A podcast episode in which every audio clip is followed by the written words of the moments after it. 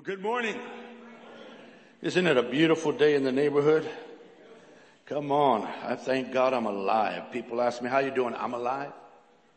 That's all I need right there to give God thanks is the fact that I am still here. And I'm grateful for that. Well, we, we, uh, concluded a message series entitled Blessed to Bless. And throughout that series, we were looking at the fact that God has blessed us so that in turn we could bless others. Today we begin a new series entitled Double Blessing. But let me share with you what I've shared uh, at Cutler, which is, you know, we, we, we all have our way of pronouncing certain names or words. Am I right? Uh, and sometimes I may say a name or a word and you may think, well, that's not the right pronunciations. Have you ever heard the Brits speak? The, those from England? And you're like, that's not the way you say it, right? Or you've heard the Australians, the way they say a word and you're like, no, that's not the way you say it or you spell it. Okay. So, and so, and then my, my peeps in the hood have a way of saying things and then the homies in the barrio have a way of saying things and, and then Pastor Angel has his way of saying things. And if you, you still don't understand, well then you need to ask the Holy Spirit to give you the gift of interpretation because that's why he was sent. No, but I can tell you that as I prepare to share with you this message, I, I had to go to the app called iTranslate to learn some of the right pronunciations of the names of the story that I'm going to begin uh, this message with. Again, we are beginning a series entitled Double Blessing, how to get it and how to give it. Let's start with the story. In Greek mythology, there is a legend about a labyrinth that was inescapable. Those who entered the labyrinth never exited. For within that maze meandered the Minotaur, a, fa- a fearsome creature that was half man, half bull. Every nine years, the king of Crete demanded that the Athenians send seven boys and seven girls to be sacrificed to the Minotaur. As you might imagine, the Athenians did not take well to this tradition. On the occasion of the third Minotaur games, Theseus, the prince of Athens, volunteered himself as a tribute. When Theseus landed on Crete, uh, the, the daughter of the Cretan king, Princess Ariadne, fell head over ancient heels in love with him.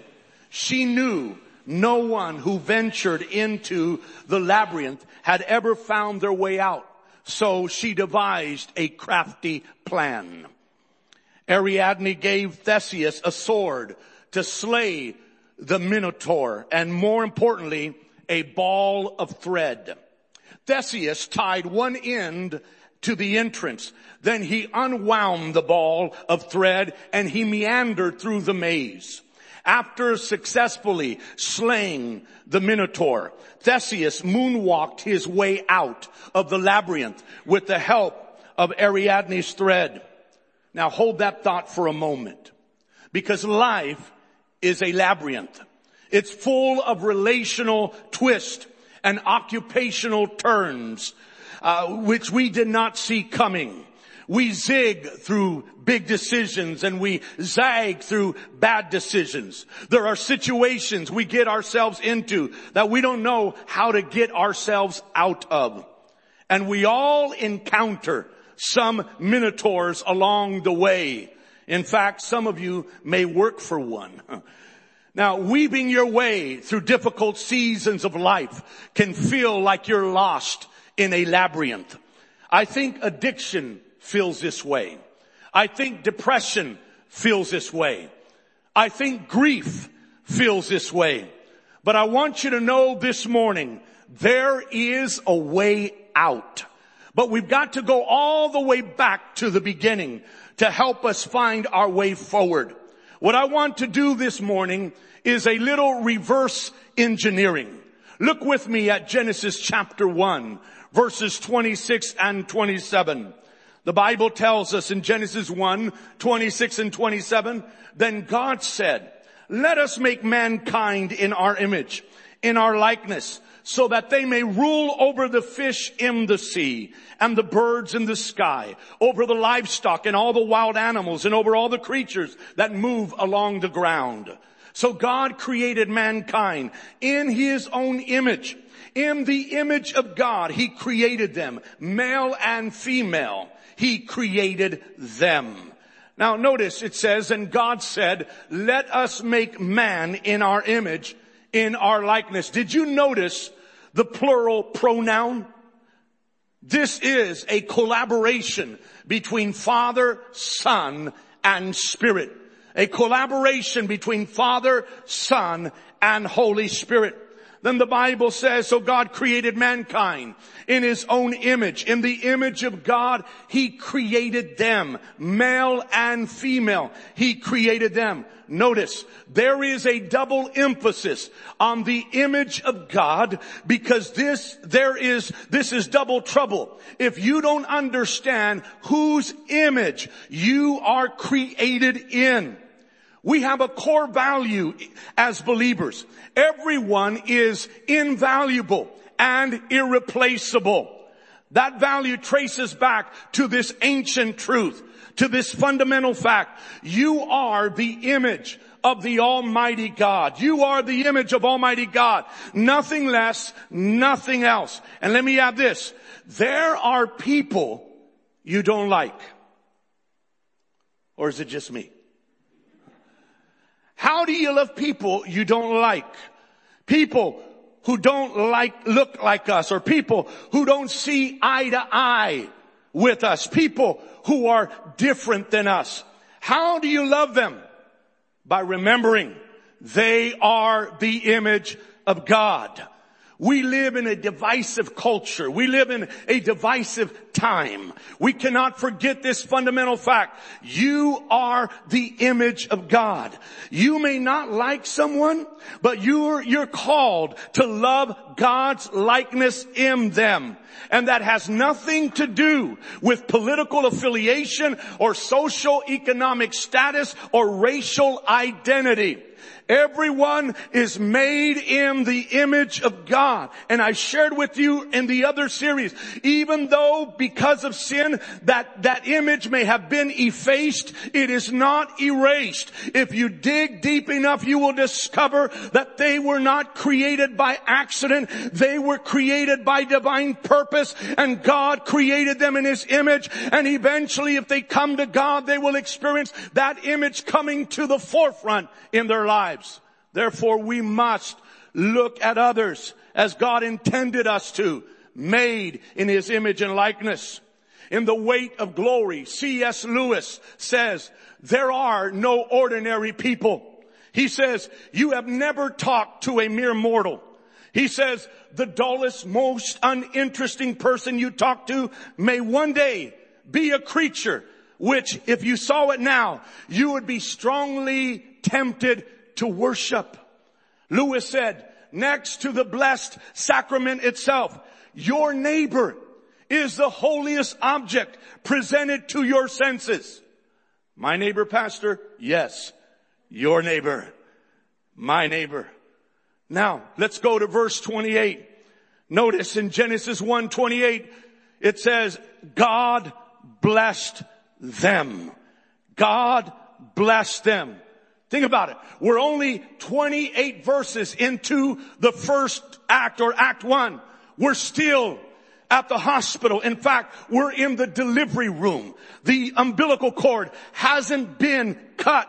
And what does God do? What is the very first thing God does? Then God blessed them. I'll stop right there mid sentence. I want you to hear what I'm about to say before original sin, there was original blessing. Before original sin, there was original blessing. that sequence is incredibly significant.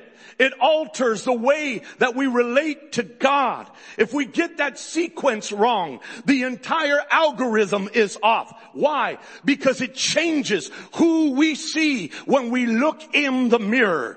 Because if we doubt original blessing, we second guess the goodness of God and then we relate to God for all the wrong reasons.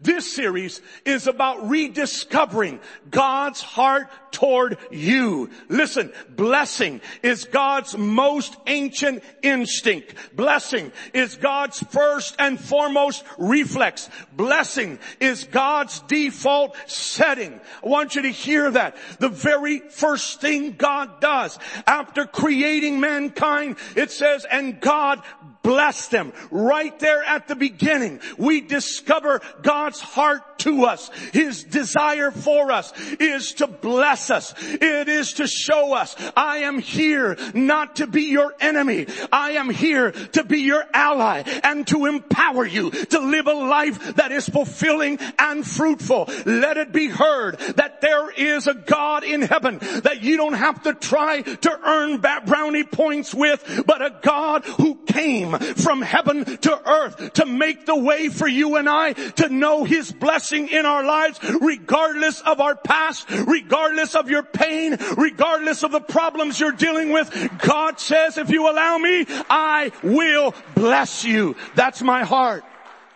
Now, we know that God won't bless disobedience. He won't bless pride or greed or laziness. He loves us too much to do that.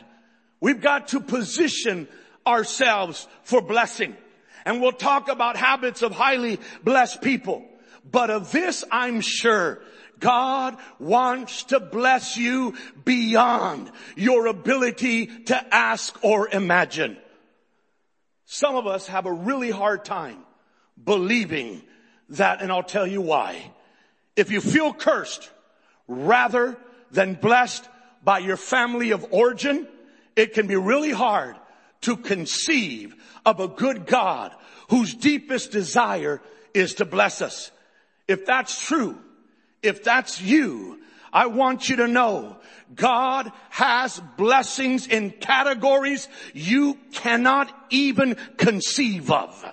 He can break the curse. He can bestow the blessing. And I'm believing God for both during this series. I need to be honest with you. I need to be forthright with you. I need you to get a hold of this reality. It does not matter to me what your pedigree is. It does not matter to me where you were born at. It does not matter to me who your family name is. What matters to me is if you're willing to look to God, your life can be blessed. I'm telling you from personal experience, it doesn't matter how much deficit you came to Christ with, Jesus Christ is able to break the curse of deficit in your life and add to you that which your heart and soul longs for.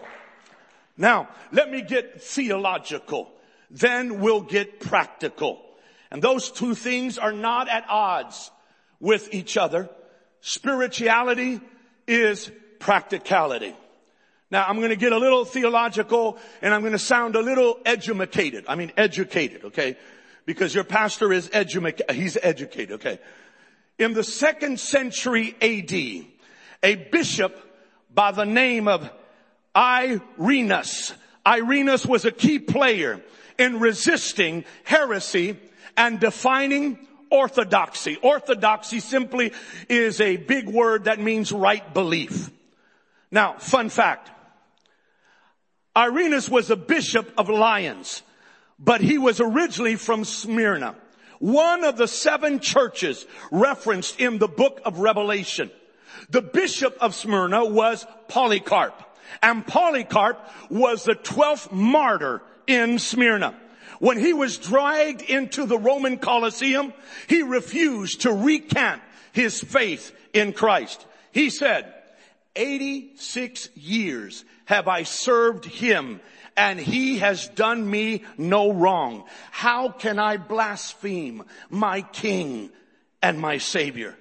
Then Polycarp heard a voice from heaven say, be strong, Polycarp, play the man.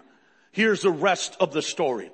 According to church tradition, Polycarp was discipled by the apostle John, who was discipled by Jesus himself.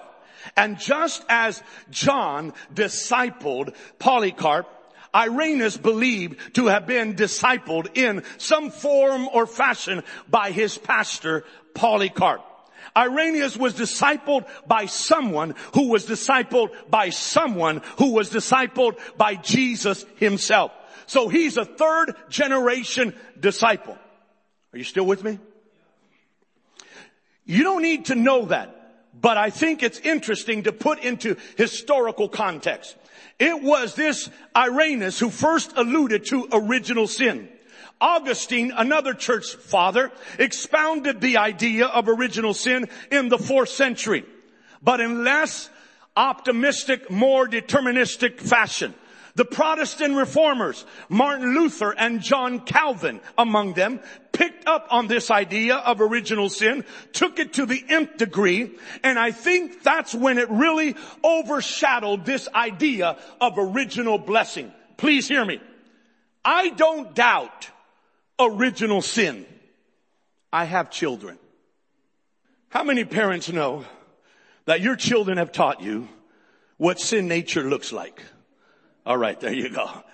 But children need to know that they are blessings first and sinners second. If they see themselves as sinners first and blessings second, it's a death blow to self-esteem. It's a killer of holy confidence. I don't doubt the sin nature. All have sinned and fallen short of the glory of God. But sin is secondary and blessing is primary. Why am I making such a big deal about original blessing? Let me sound again educated. In Aristotelian philosophy, Aristotelian. What a word. It's an extension of Aristotle. In Aristotelian philosophy, there is something called a first principle. It's a basic assumption. It's a fundamental, foundational truth. Aristotle said, a first principle is the first basis from which a thing is known. Reasoning from first principle is how you break down complicated problems, how you come up with innovative solutions. Now, let me double back to the beginning. You've got to tie one end of Ariadne's thread or Ariadne's thread to original blessing. Again, blessing is God's most ancient instinct. That means that blessing is our earliest memory as a human race. The psychologist Alfred Adler is famous for beginning his counseling sessions asking new clients the same question. What is your earliest memory? No matter how his patients replied, Adler would respond, and so life is. Adler believed that our earliest memories leave a profound imprint on the soul for better or for worse. It can be difficult to escape their gravitational pull. Now imagine Adler asking Adam that question. Lots of unforgettable moments and memories from roaming the garden to naming the animals to rib surgery. But none of those represent his earliest memory. Adam says to Adler, my first memory is being blessed by God. You see, blessing sets the tone. Blessing sets the table. Blessing establishes the emotional baseline and spiritual tread line of Adam's earth's exist, entire existence. Yes, sin enters into the equation and alters the algorithm. All of our dysfunction, all of our pain, all of our imperfections come into play. But none of that changes the fact that that we are the image of Almighty God, that we are blessed by God himself. This is why it's got to be established and cemented in my heart that before there was a curse, there was a blessing. And because of Jesus, no matter how the curse has impacted my life, no matter the proclivities or tendencies or compulsions that have erupted in my life as a result of original sin, yet if I turn back to God who originally blessed mankind, He says that because of my son, it doesn't matter how messed up you come to me, it doesn't matter what curse you wear or bear, I will break it and I will establish in you what I originally intended for mankind to experience. Woo! Listen, blessing is our earliest memory. And that's why blessing is our deepest longing. There is a longing within each of us to be blessed, to be celebrated for who we are, to be accepted for who we're not, to be loved with no agenda, no strings attached, no ifs and or buts about it. And I want to be clear today. You are loved as is. You are loved not because of anything you've done or not done. You are loved because of who you are and whose you are. You are the image of Almighty God. You are God's workmanship. You are His poem. You are His work of art. You are the apple of God's eye. I need to make this clear. Child of God, you are a royal priesthood. You are a priest and king unto God. You are washed in the blood of Jesus, set apart for God's purpose. You are holy and righteous. You are a branch connected to the true vine. You today are the light of the world. You are the salt of the earth. I want to be clear today. God has blessed you. Now we are surrounded by people who are so accomplished. They've done more, made more, experienced more than we could ever in 10 lifetimes. But there are also people who are so gifted, so successful, and simultaneously so lonely and insecure. There is a deep feeling of insecurity and inadequacy. They would trade everything they've accomplished for their mother's love and father's pride. They never got it. And it leaves a gap. It leaves a hole. And they would give everything for a simple blessing. This instinct is as old as Esau. Jacob steals the birthright and the blessing. It's one of the saddest scenes in scripture found in Genesis 27, 38. Esau says to his dad, have you only one blessing, father? Bless me, even me also, oh my father.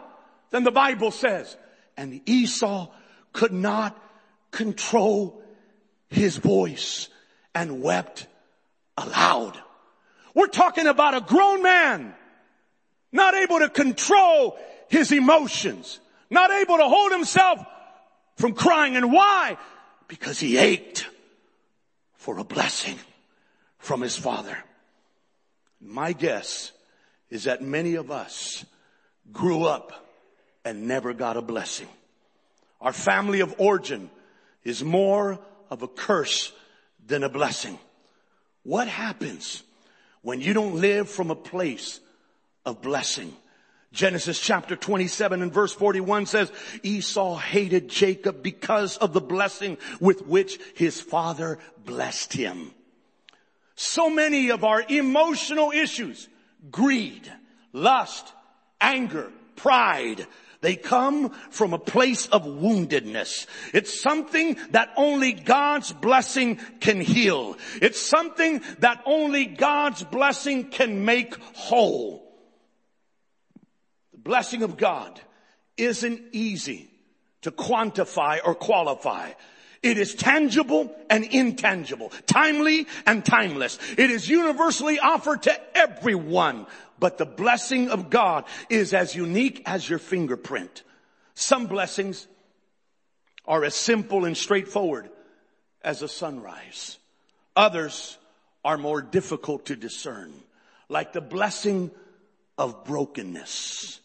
But of this I'm certain. Hmm, the blessings of God is the solution to your biggest problem, the answer to your boldest prayer, and the fulfillment of your bravest dreams. Now let me make it personal. I can't not love my kids. I can't not love my kids. It doesn't depend on the day of the week. It doesn't depend on how they're doing. It's not contingent upon their accomplishments and it's not comprised by the mistakes they make. There is nothing they, that can change my default setting. I love my kids. And here's the amazing thing. The way we love our children as earthly fathers and mothers doesn't even begin to compare to the God who loves us more than we could ask or imagine.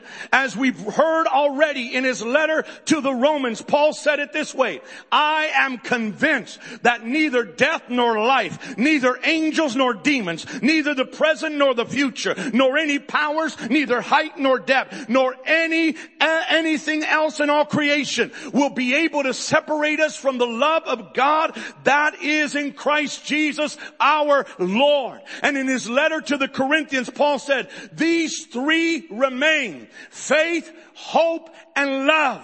But the greatest of these is love. In other words, love is the first principle. Love is our default setting. Love is our fallback position. I can't not love my kids even more. God can't not love you for God loves you. And you say, but pastor, don't I have to clean up my act before I can become a recipient of his love? No, because the Bible says, but God demonstrates his love toward us in this, that even while we were yet sinners, Christ died for us. Even when we were going astray, the Lord sought us out and the Lord made the way. Even before you were a thought in your parents' mind and a sparkle in their eye. God said that He sent His Son to die for you. Even before the foundation of the world, God planned to slay the Lamb of God, Jesus Christ, to let it be known that regardless of the baggage you come to me with, regardless of the curse that you may bear or wear, regardless of the woundedness of your life caused by your decisions that were not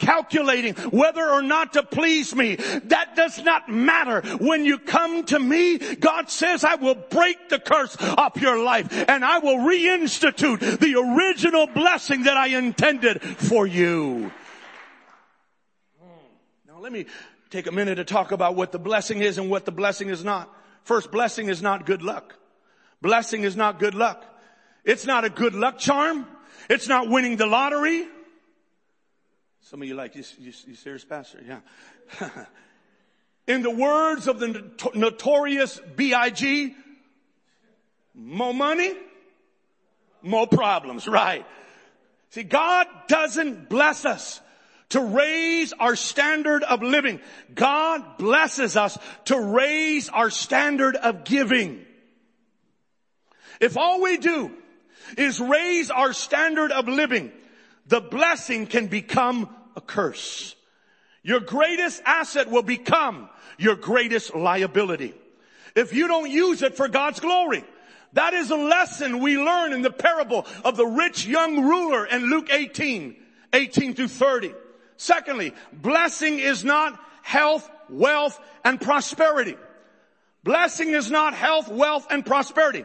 Now these things can be byproducts of God's blessing, but we devalue the blessing of God when we think of it in material terms. It's not an exotic vacation with hashtag blessed under your Instagram post or on Facebook. No. It's not a blessed bumper sticker on an expensive car. So then what is a blessing? It's joy unspeakable It's peace that passes all understanding. It's the things that you can't put a price tag on. It's knowing that your past mistakes do not define you because your sin is forgiven and forgotten. It's knowing, it's not knowing what your future holds, but who holds your future and the fact that God is preparing good works in advance for you. Now let me jump the gun and tell you what the blessing is. Simply put, blessing is right relationship with the God whose image we are created in. It's God with us, God for us, God in us. That's the blessing. That's the blessing. That's the blessing. Thirdly, blessing is not zero gravity. Blessing is not zero gravity. What do you mean? In other words, it's not no problems. That's impossible. Jesus said in John 16, 33, in this world, you will have trouble. Listen, everyone walks through the valley of the shadow of death. You will grieve. And the more you love, the more it hurts. You will be mistreated and misunderstood. Life is not fair, but God is. And God is good all the time. His grace is sufficient. Carl Jung made a striking observation about how people are and are not healed. He said, all the greatest and most important problems of life are fundamentally insoluble. Well, that's depressing. If there is no solution to the problem, what's the point? But he doesn't stop there. He says, they can never be solved. They can only be outgrown. That is so good and so hard, but so good for the circumstances you want God to change may be the circumstances God is using to change you. What you perceive to be a curse may turn out to be blessing in disguise because it is a catalyst for spiritual and emotional and relational growth. Sometimes you have to hit bottom in order to bounce. Now, let me tell you something. One more thing about blessings. The blessings of God will complicate your life.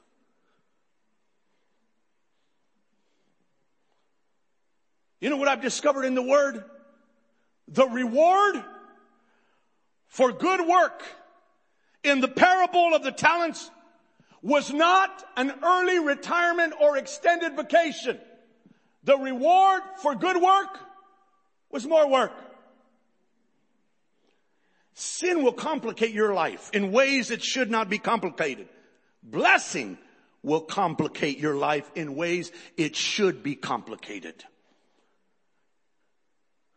Several years ago, we decided to start this campus here in Dinuba and talk about complications from week one when we decided to start another campus here in Dinuba.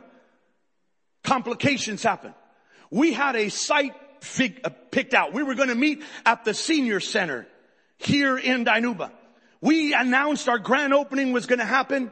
We got wires in there ready for our sound system only to be told that we needed to get a sound permit and we needed this permit. We had no clue because he said we come from the county and the county is different than the city. And so from, and so that first service that we planned to be our grand opening got complicated. I had to have our ush, some of our ushers and parking attendants had to be out there and say, uh, tell people, oh, we're not meeting here today. Go to the Dinuba Veterans Memorial Building. And we were fortunate to be able to meet there on the Sunday of our grand opening. And there we told people, we're not officially opening up yet because we got to go through a process. We got to meet with city council and then, and, and so we had a pre-grand opening service. And then we got favor there at the Veterans Memorial Building. God blessed us with favor there. And for six years we met there. But it was also complicated. Why? Because for six years we were setting up and tearing down. Every service there on Sundays, we would set up and tear down.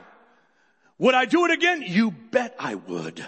Because you see, it's led to growth. It's led to more lives being touched. It's led to more people coming to know the goodness of God in CWC life. You see, the blessing of God will complicate your life, but I'd rather take the complications of walking in God's blessing than the complications from doing my own thing. There's nothing more satisfying. You know why? You know why? You need to build relationships with people who aren't like you because it will complicate your life. And that's how you grow. You know why you need to go on a mission trip? Because it will complicate your calendar. Complicate your budget. It's why you need to plug into a small group plug into a ministry. It will complicate your life on Sunday mornings and during the week. Those complications are catalysts for growth. Those complications are the byproduct of blessing. Now let me close with this. At the end of his earthly life, Jesus celebrates the Passover with his disciples. It was a celebration it was a celebration of Israel's exodus out of Egypt. It was a sacred celebration, an annual holiday, but there was a plot twist. Jesus redefined what it meant. He took the bread, gave thanks, and broke it. Then he said to the disciples, this is my body. In the same way after supper, he took the cup and said, this cup is a new covenant in my blood. They really wouldn't understand what all that meant until 24 hours later.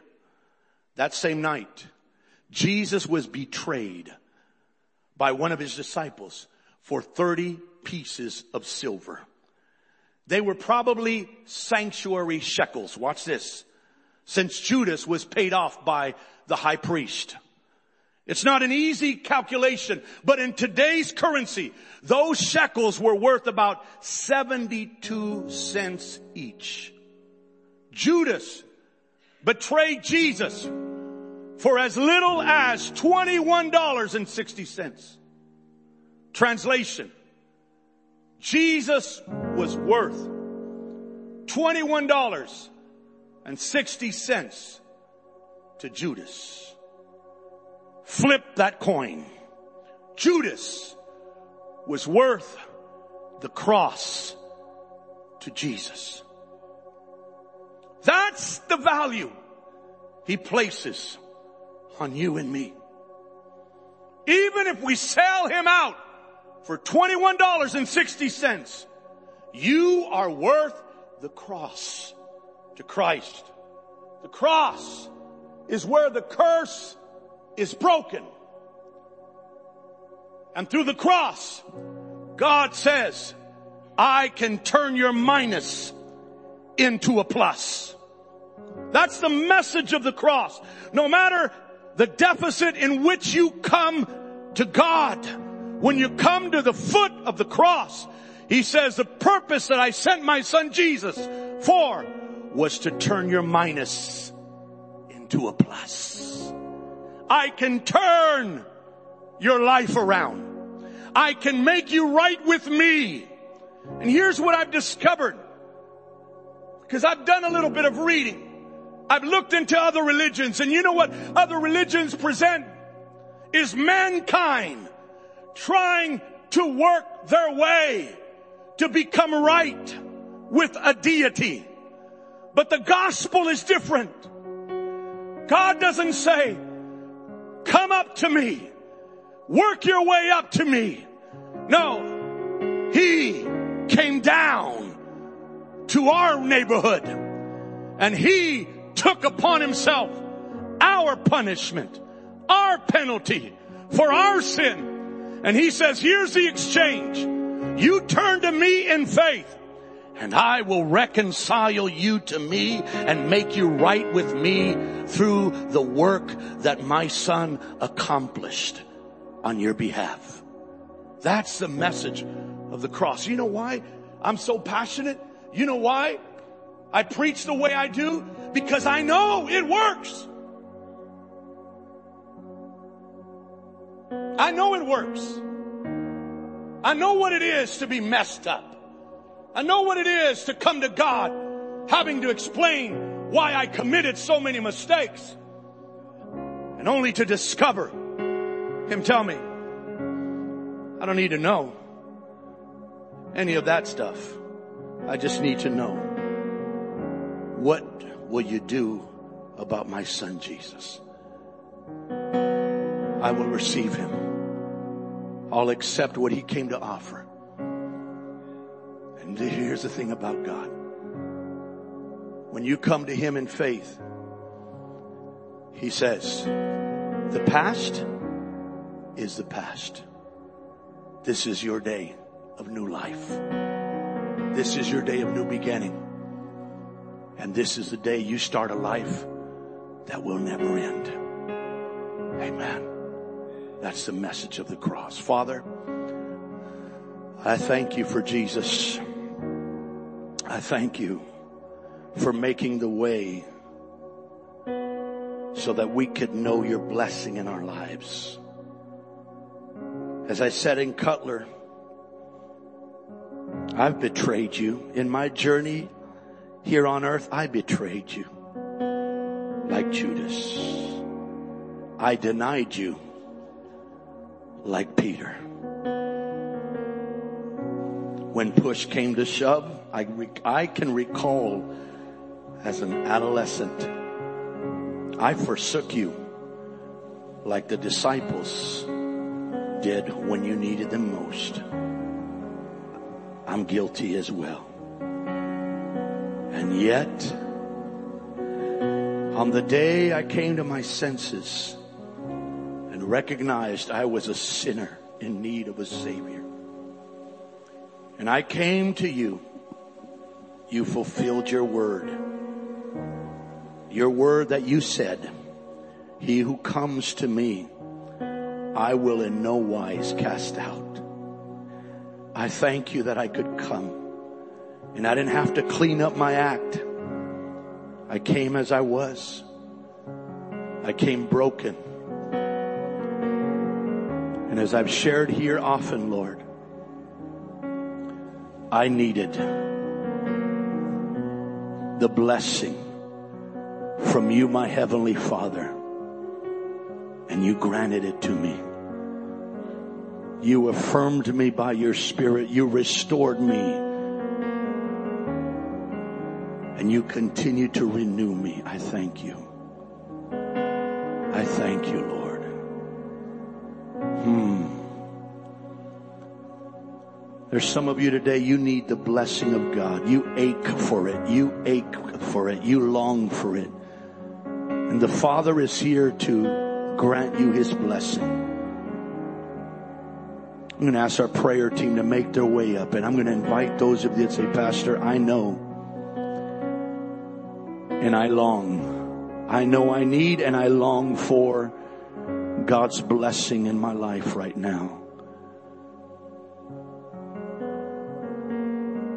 What do I have to do? Just come. Just come. Come. Jesus extends that invite. Come. Come all you that are thirsty. Come all you that are hungry. And I will satisfy your soul. Come all you that labor and are heavy laden and I will give you rest. There's some of you that are worn out. But today God is saying to you, I want to bless you with rest in your soul. I want to give you that blessing that no price tag can compare to in giving you anything with a price tag can compare in giving you. I want to give you peace that passes all understanding. You need that, you come. Our prayer team is ready to join in agreement with you. God is here to bless you indeed. God is here to bless you. There's some of you today that you need to know healing in your heart, in your soul. Come, come. Don't worry about what anybody else thinks. It's not them whose healing is on the line. It's yours. You come. God is ready to minister to you. There could be somebody here that says, I'm far from God, Pastor. And I've been telling myself, once I clean myself up, then I'll come. No, no, no, no, no. That's not how this works. It's not of works. It's not of works. The Bible says it's by grace. You come just like you are and he'll do the work that needs to be done as you yield to him. If that's you, you know you need God in your life. You come, come, come right now. But pastor, you don't know the mistakes I've made. Doesn't matter. You come. I said it on Wednesday night. I'll say it again. God can give you a miracle in place of your mistake.